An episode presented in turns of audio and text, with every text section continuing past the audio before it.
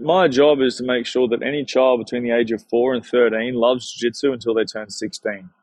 Okay, so if I'm too hard on them and they hate it and they don't like it, they leave. My job is to make sure that I teach them jiu-jitsu, but I make sure they have enough fun that they want to stay in jiu-jitsu until they're 16. When they're 16, they get great as an adult. They start learning as an adult. It's a little bit different. They get to make their own choices. But if I can make them enjoy it that much that they stay from the age of four till 16, then I've now got a long term member. I've got a kid that's done jiu jitsu for 12 years that's now going to get a blue belt and go on to be a great adult addition to my gym. Ladies and gentlemen. Hi, everybody. Good evening. Are you ready? Keep this frequency clear. I know you're gonna dig this. I am. Okay, here we go. Check, check it out.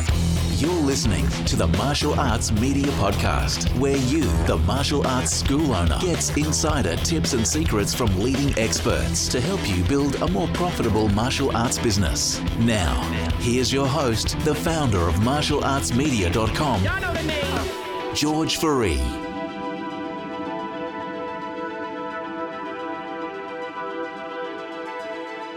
This podcast episode is the audio version from a video that was published on martialartsmedia.com.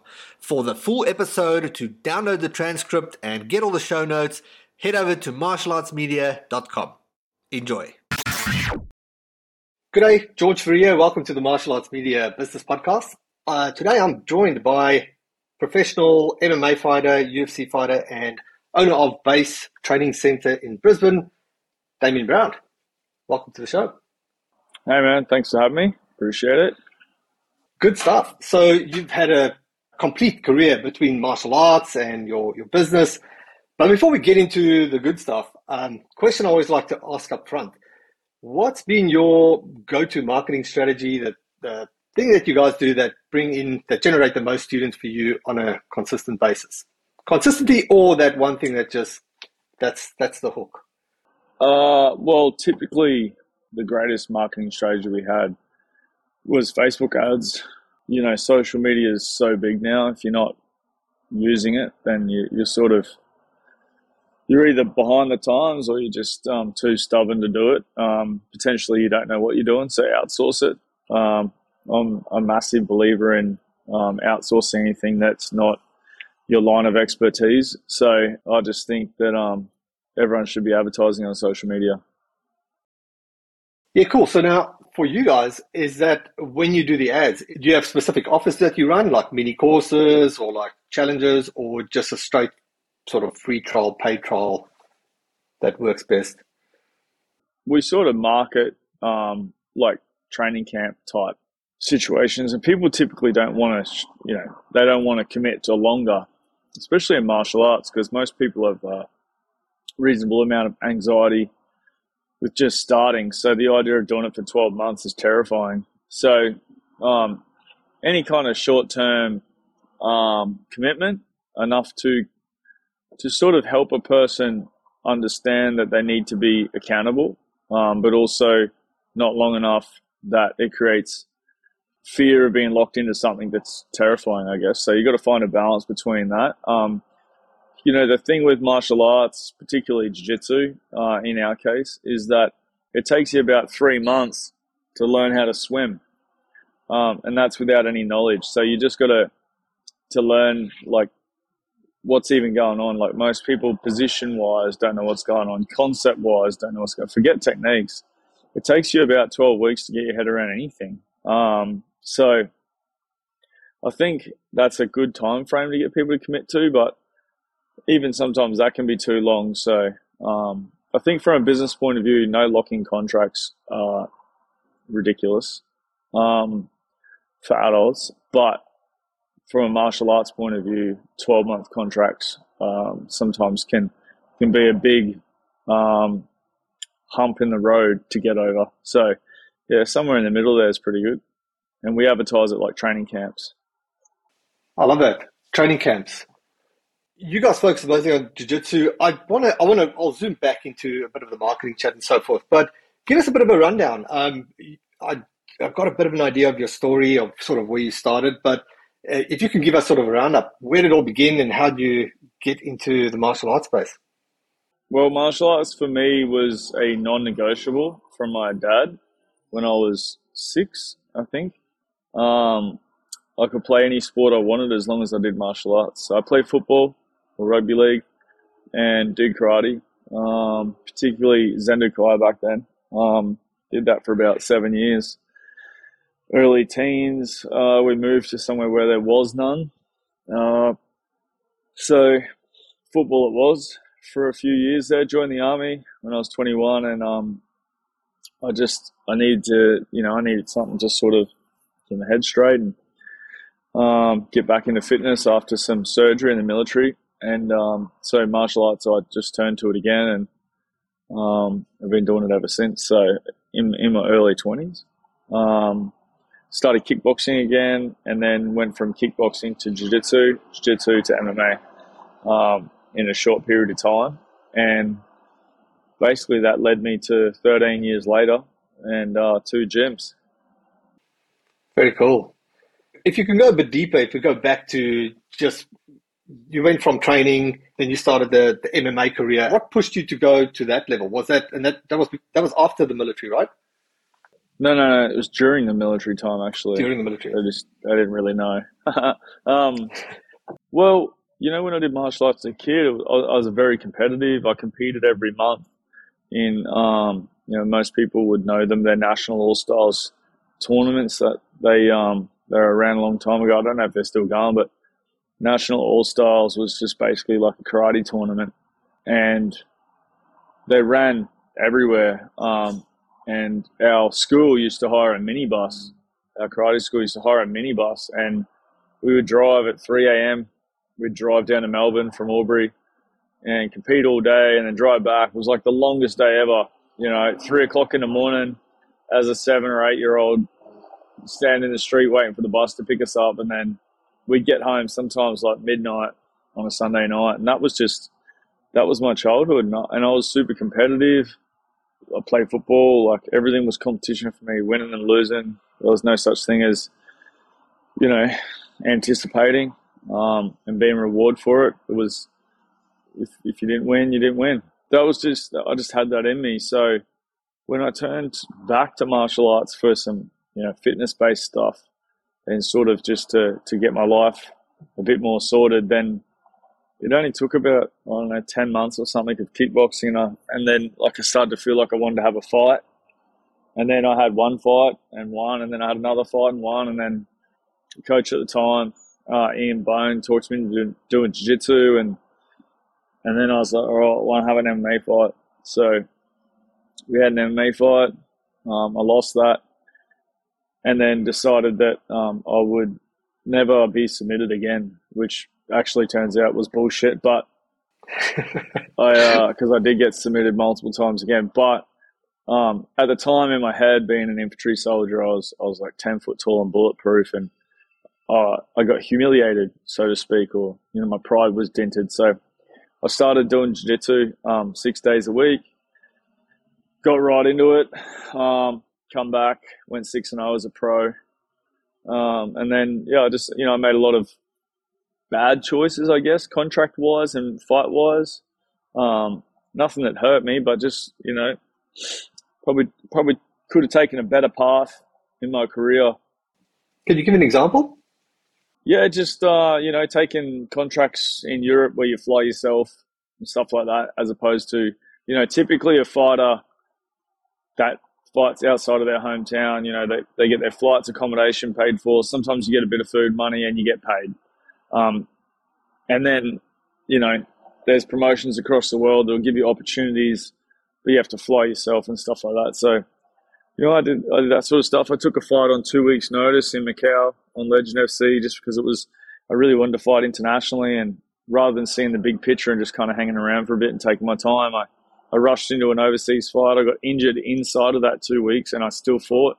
You know, so fighting, fighting injured, I mean, like real bad injuries, you know, like MCL tears and stuff like fighting through that kind of stuff. I, think when you're when you're an up and comer and you're not already at the top, I think I don't think it's necessary. I think you can take your time and so yeah, I feel like there's just some mistakes I made along the way that I, I could have had a much easier path, but I definitely wouldn't change my path. You know, I've got a lot of lessons that I get to pass on to my my members and stuff now. So yeah, it's pretty good.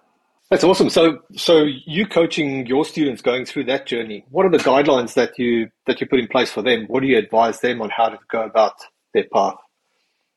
I wouldn't so much say I advise them about how to go on their path. More like they just do what I tell them they do. like, uh, you know, like I, I, used to manage myself and, and stuff. I get all my own fights and stuff like that. Whereas my guys fight who I put in front of them, and if I tell them they're not fighting, then they're not fighting. And so um, it's more just making sure that I don't leave them to their own devices and allow them to make the mistakes that I made because they're not experienced. And instead, I just uh, I make sure that I'm there for them, that I'm guiding their career, and that I'm helping them, you know, become better better athletes or better martial artists in between fights.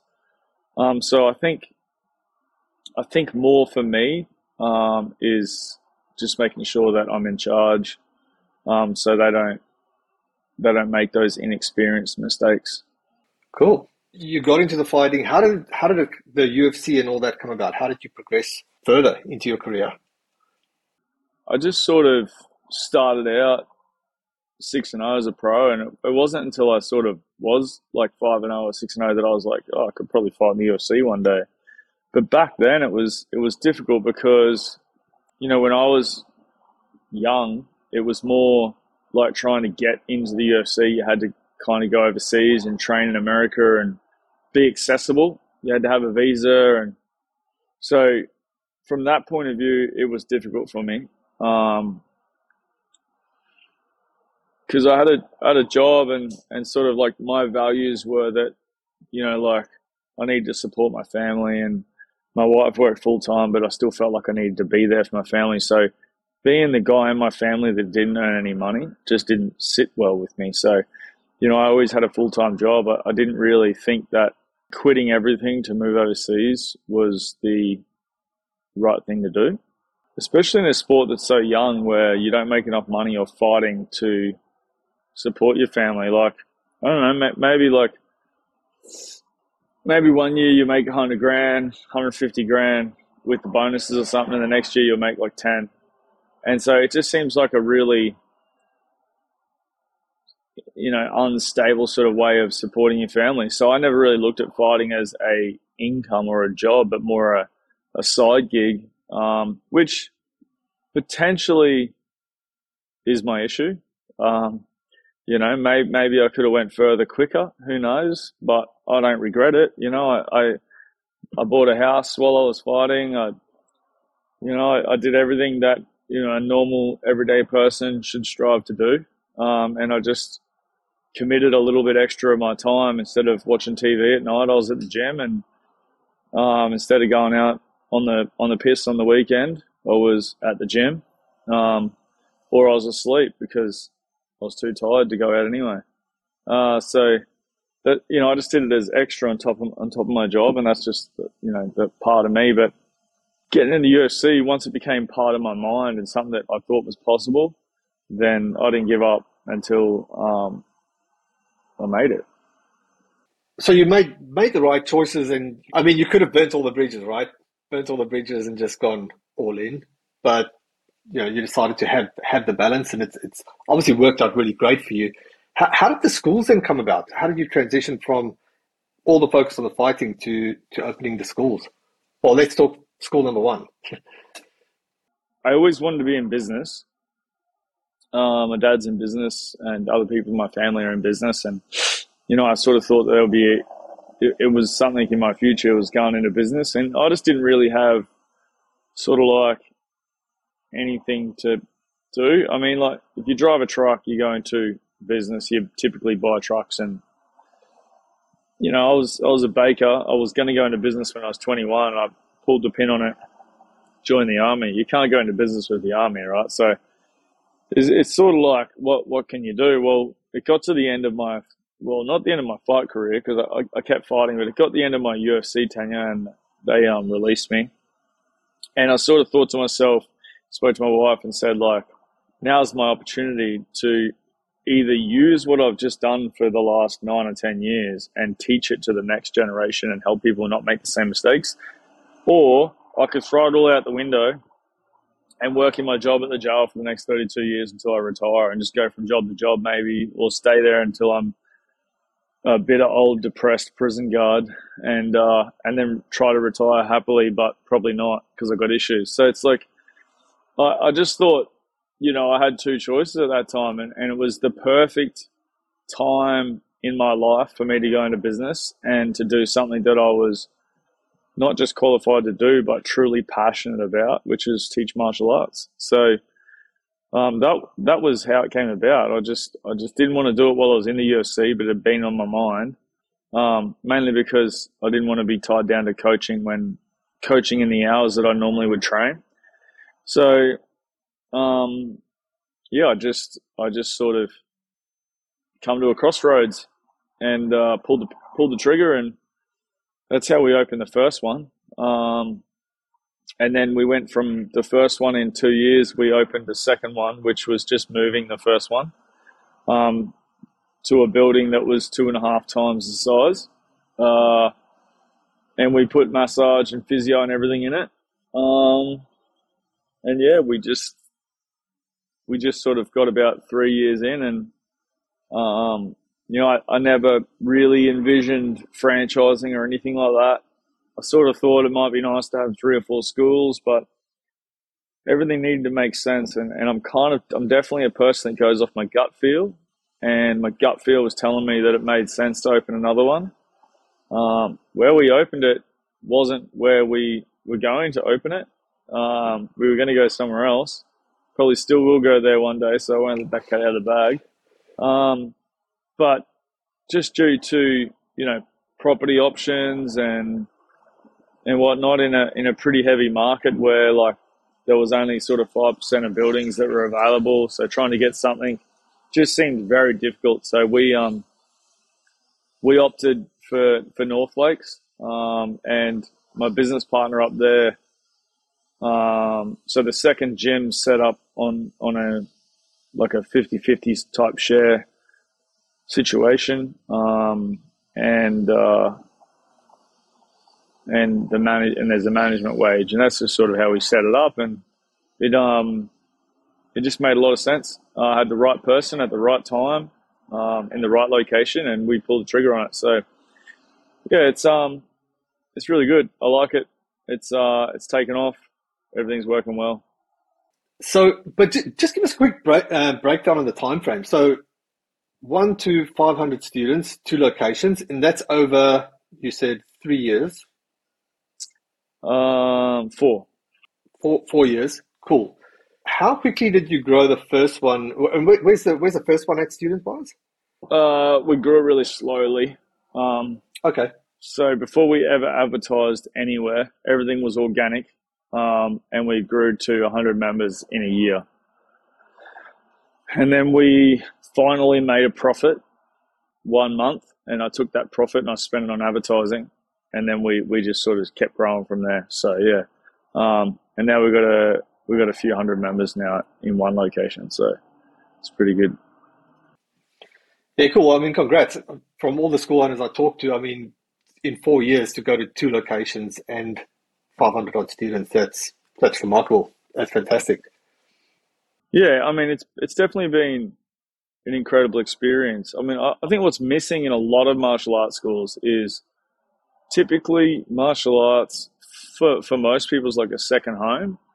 And I, I think, actually, it's funny. Uh, I had a conversation this morning with someone about commercialization and trying to avoid commercializing martial arts to make sure that we maintain the, you know, original values and, and purpose of it, which is, you know, self defense, respect, discipline, confidence, self esteem, mental health, um, positive mental health, and all, all of those sort of values. You want to maintain those. And, but most of all, like everyone gets into some kind of martial arts for, you know, self defense and confidence, you know.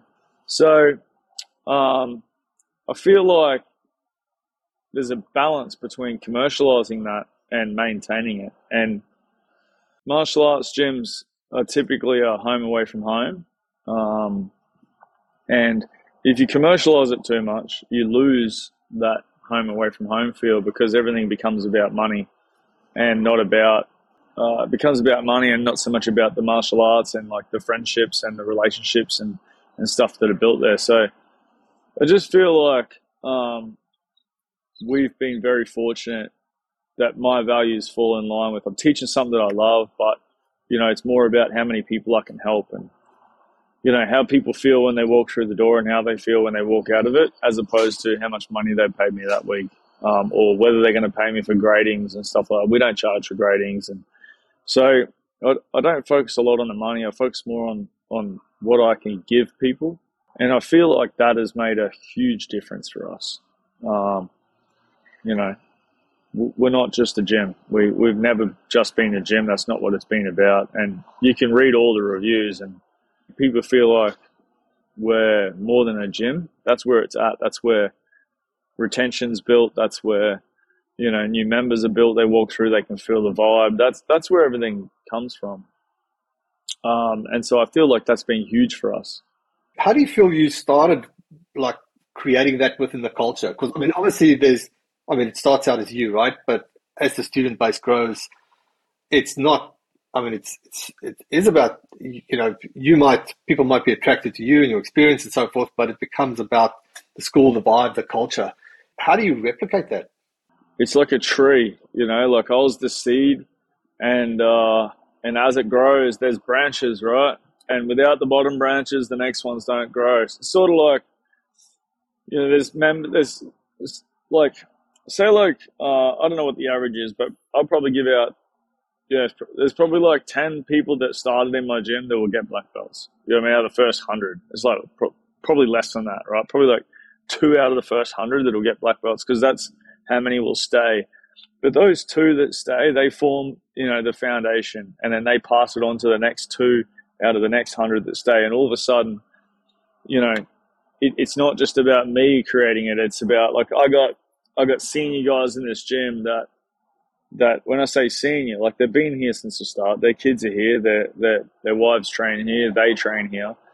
You know, and it's it's about like on a Saturday, one will bring a carton of beer in, and it's like give one beer to everyone, and it's, it's sort of like that's just who we are. You know, do, do you want one? Do you want to hang out? Let's hang out after training and, and talk for half an hour, and then everyone goes their their separate way. But no one has to go to the pub that night because everyone's sort of just you know this is we, we are our own family and so that goes starts at me not that i'm promoting drinking or anything but yeah, it's just an example like that that's what one person could do the other one would be like oh you know we haven't gone and done this for a while we, we should organize that or you know pe- people said to me the other week was like we haven't had a barbecue for a while. Yep you know you know what? You're right we haven't. It's been a few months so let's have a barbecue. So it just starts with me, and then it's others that recognize what I used to do, and then we pass that on. And, and um, you know, I challenge my members at times to, um, you know, this week, uh, my challenge to you is to say hello to a person that you haven't spoken to, or that you haven't seen, or someone that you haven't talked to in the last three months. Um, walk up to them, say good day, ask them how they're going and that's going to change a day because you might be the guy on the other side of the room that they've seen for three months but never talked to. And that that happens when there's like hundreds of members. It's anyone that thinks you know a, a gym with 50 members in it is the same with a gym with 300 members in it or 500 members in it. It's kidding themselves. So it's just about you know, when there's 50 members, it's me asking 50 people how they're going. When there's 100, it's me and 10 other people asking 100 people how they're going if it was a thousand, you know, I'd think that there's 50 members in that thousand that would have been with me long enough to go and ask the other 950 how they're going.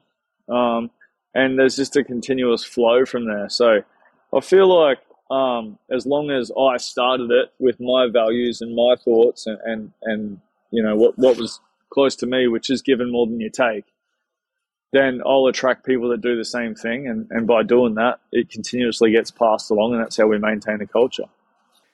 That's amazing. Do you do different things different on the mat with that as well, like within your classes and your teaching to to really emphasize on that, to put focus on building the culture? Yeah, of course. I mean, I think any gym does really. Sometimes I'll grab all the uh, all the color belts and tell them they're going to roll with a white belt tonight. Um, sometimes I'll uh, I'll say go with someone you haven't been with for three months. Sometimes I'll I'll get them in groups of three and make sure there's a white belt with every group.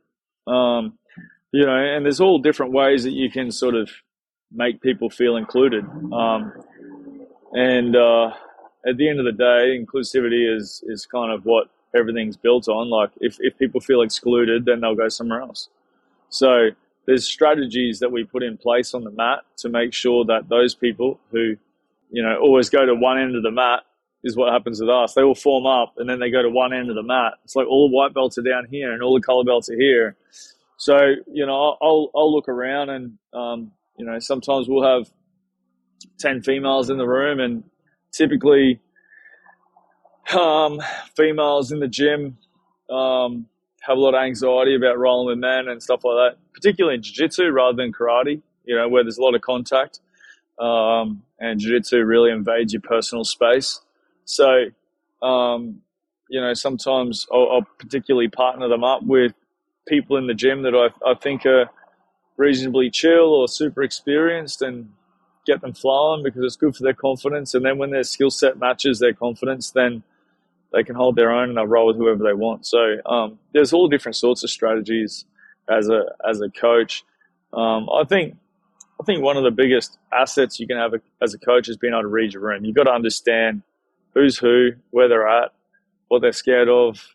Are they a threat? Can they can they potentially hurt someone because they're dangerous with you know with their skill set as in inexperienced with their skill set but believe they're better than they are?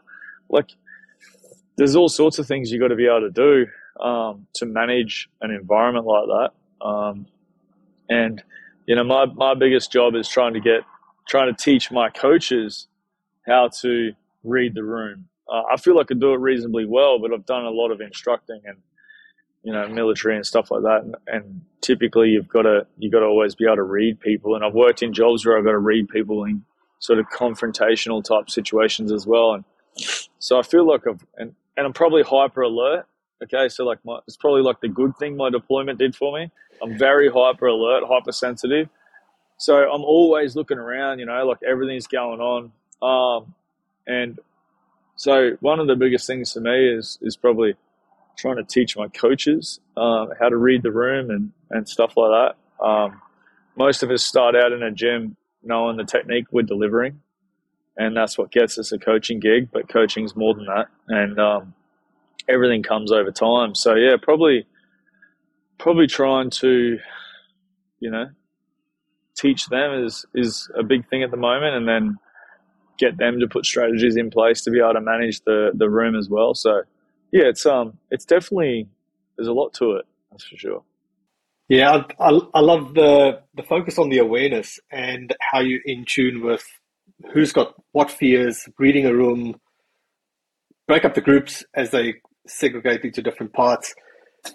Do you feel that that's, I mean, transferring your martial arts skills, that's one thing, but then transferring skills of that you picked up potentially in the military and you've got a different level of awareness of picking things up.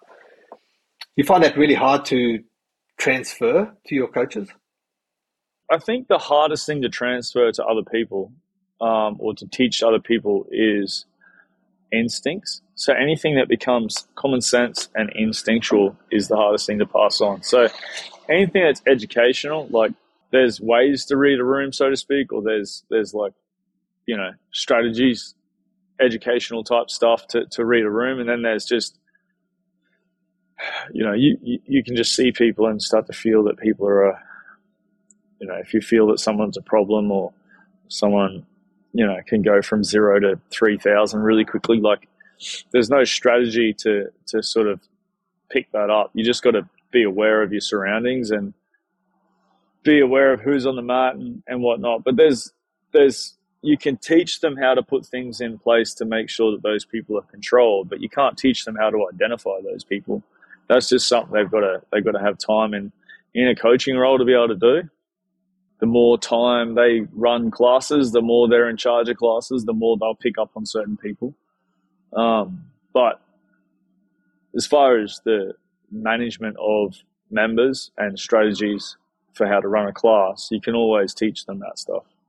And that's pretty easy. Damien, great. I've got two more questions for you. You mentioned that your dad really enforced your martial arts journey. How have you adapted that with your kids? Is, is martial arts a negoti- non-negotiable? And is there a point, if it is, would, would there be a point where you maybe back off or? Uh, that's an interesting question because it's Horns a dilemma for me. So, martial arts is a non-negotiable for my son, but it's not forced um, because this is my life and I want him to love it. So he has to do jiu-jitsu no matter what, but I don't force him to do it three, four, five times a week. We ask him if he wants to do it every day there's a class on. And uh, if he says no, we take him home and make him do his homework. Um, and if he says yes, we take him in and uh, he does class. Um, he had his first gi when he was 22 months old, and he used to just roll with me for a couple of years. And then he asked to start classes, so we put him in classes.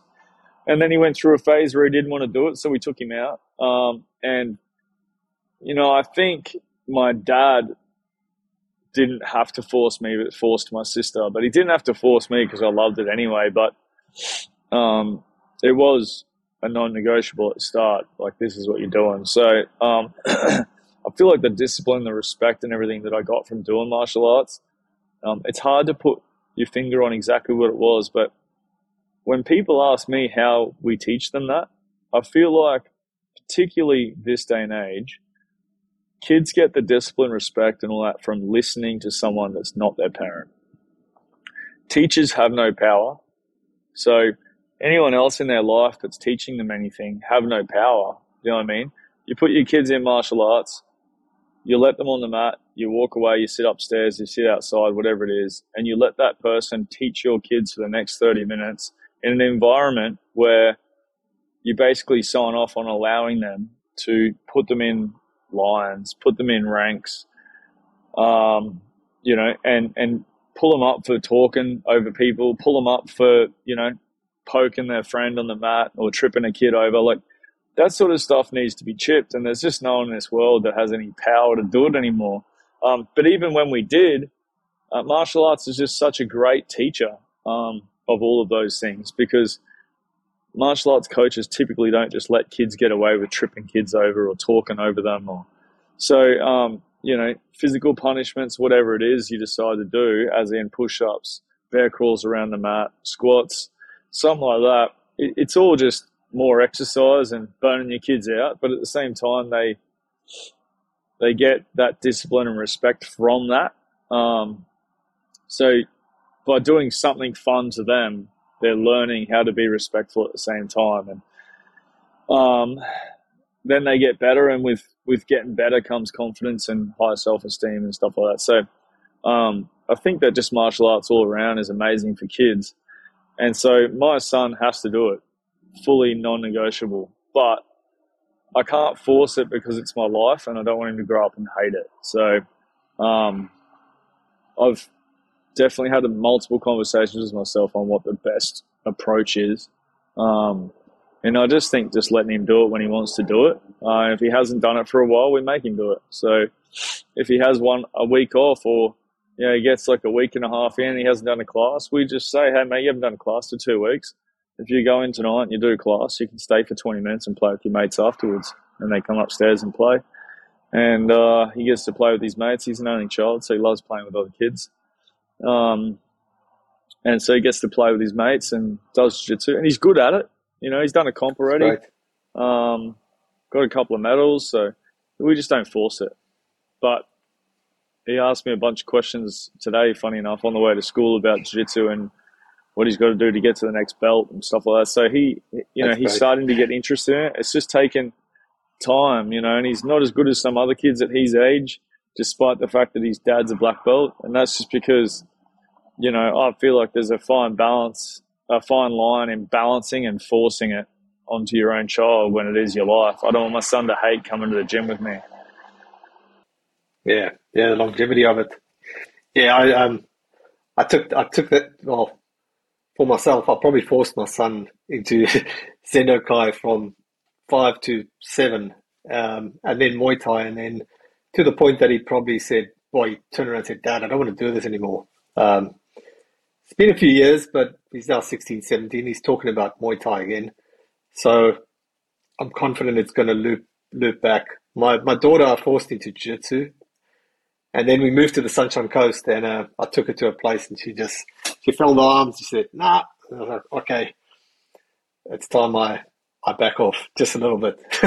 Yeah, it's just it's just a funny one, you know. And, and there's a lesson taught to me by by my mate Ian was that our job as a coach is to make sure that kids between the age of whatever you start in your school. So for us, it's four to thirteen.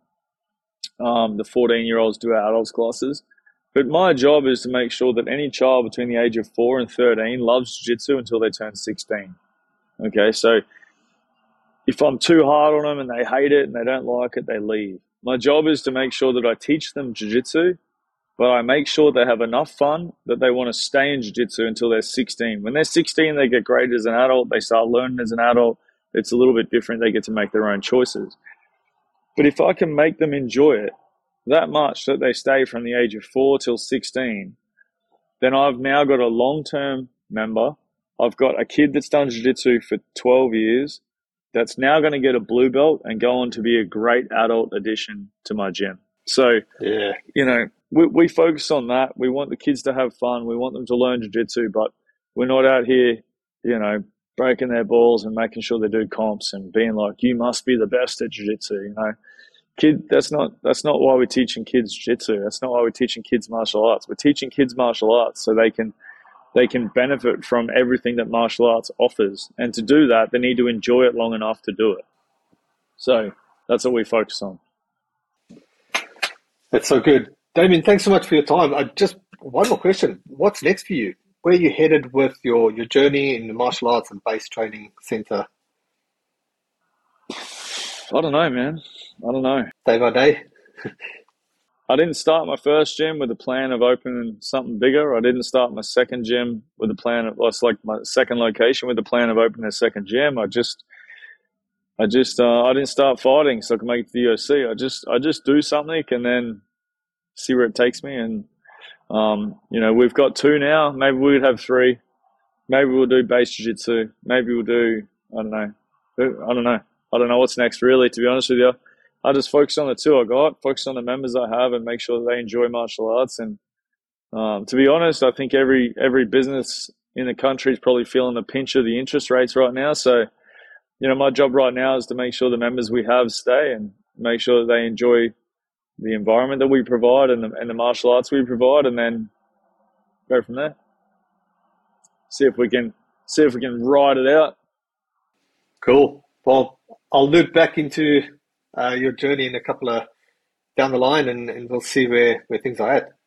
Sure, man. That'll be good. Thanks, Damien. Uh, if anybody wants to reach out to you or uh, get in touch with you, how would they how would they do that? Your socials, etc. People can reach out to me on all social media at beatdown155.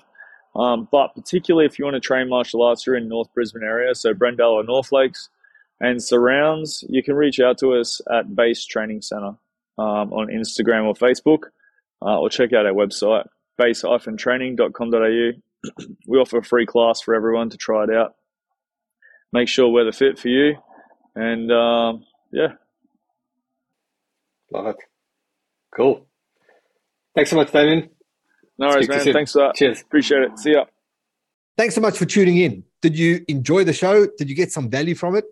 If so, please, please do us a favor and share it with someone you care about. Share it with another martial arts school owner or a instructor friend that might benefit from this episode. And I'd love to hear from you. If you got some good value out of it and you just want to reach out, uh, send me a message on Instagram. My handle is George Fourie, G E O R G E, last name F O U R I E, and just send me a message. And I'd, I'd love to hear from you if you got some value from this. And last but not least, if you need some help growing your martial arts school, need help with attracting the right students or increasing your signups or retaining more members, then get in touch with us. Uh, go to our website, martialartsmedia.com forward slash scale. And we've got a short little questionnaire that just asks a few questions about your business to give us an idea of what it is that you have going on. And then typically from that, we jump on a quick 10, 15 minute call just to work out if or how we can be of help. Not a sales call, it's really a fit and discovery call for us to, to get an idea if we can be of help. And that's that. Would love to hear from you, and I'll see you on the next episode. Cheers. Awesome. Thanks for listening. If you want to connect with other top smart martial arts school owners and have a chat about marketing, lead generation, what's working now, and or just have a, a gentle rant about things that are happening in the industry, then I want to invite you to join our Facebook group. It's a private Facebook group and in there, I share a lot of extra videos and downloads and worksheets, things that are working for us when we work, help school owners grow, and share a couple of video interviews and a bunch of cool extra resources.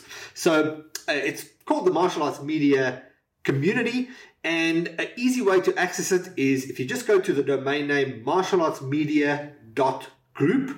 So martialartsmedia.group, G R O U P. Uh, there's no .com or anything. Martialartsmedia.group. That will take you straight there. Uh, request to join, and I will accept your invitation. Thanks. I'll speak to you on the next episode. Cheers. Will conclude this evening's entertainment. Thanks for listening. If you need help building your martial arts school, check out martialartsmedia.com.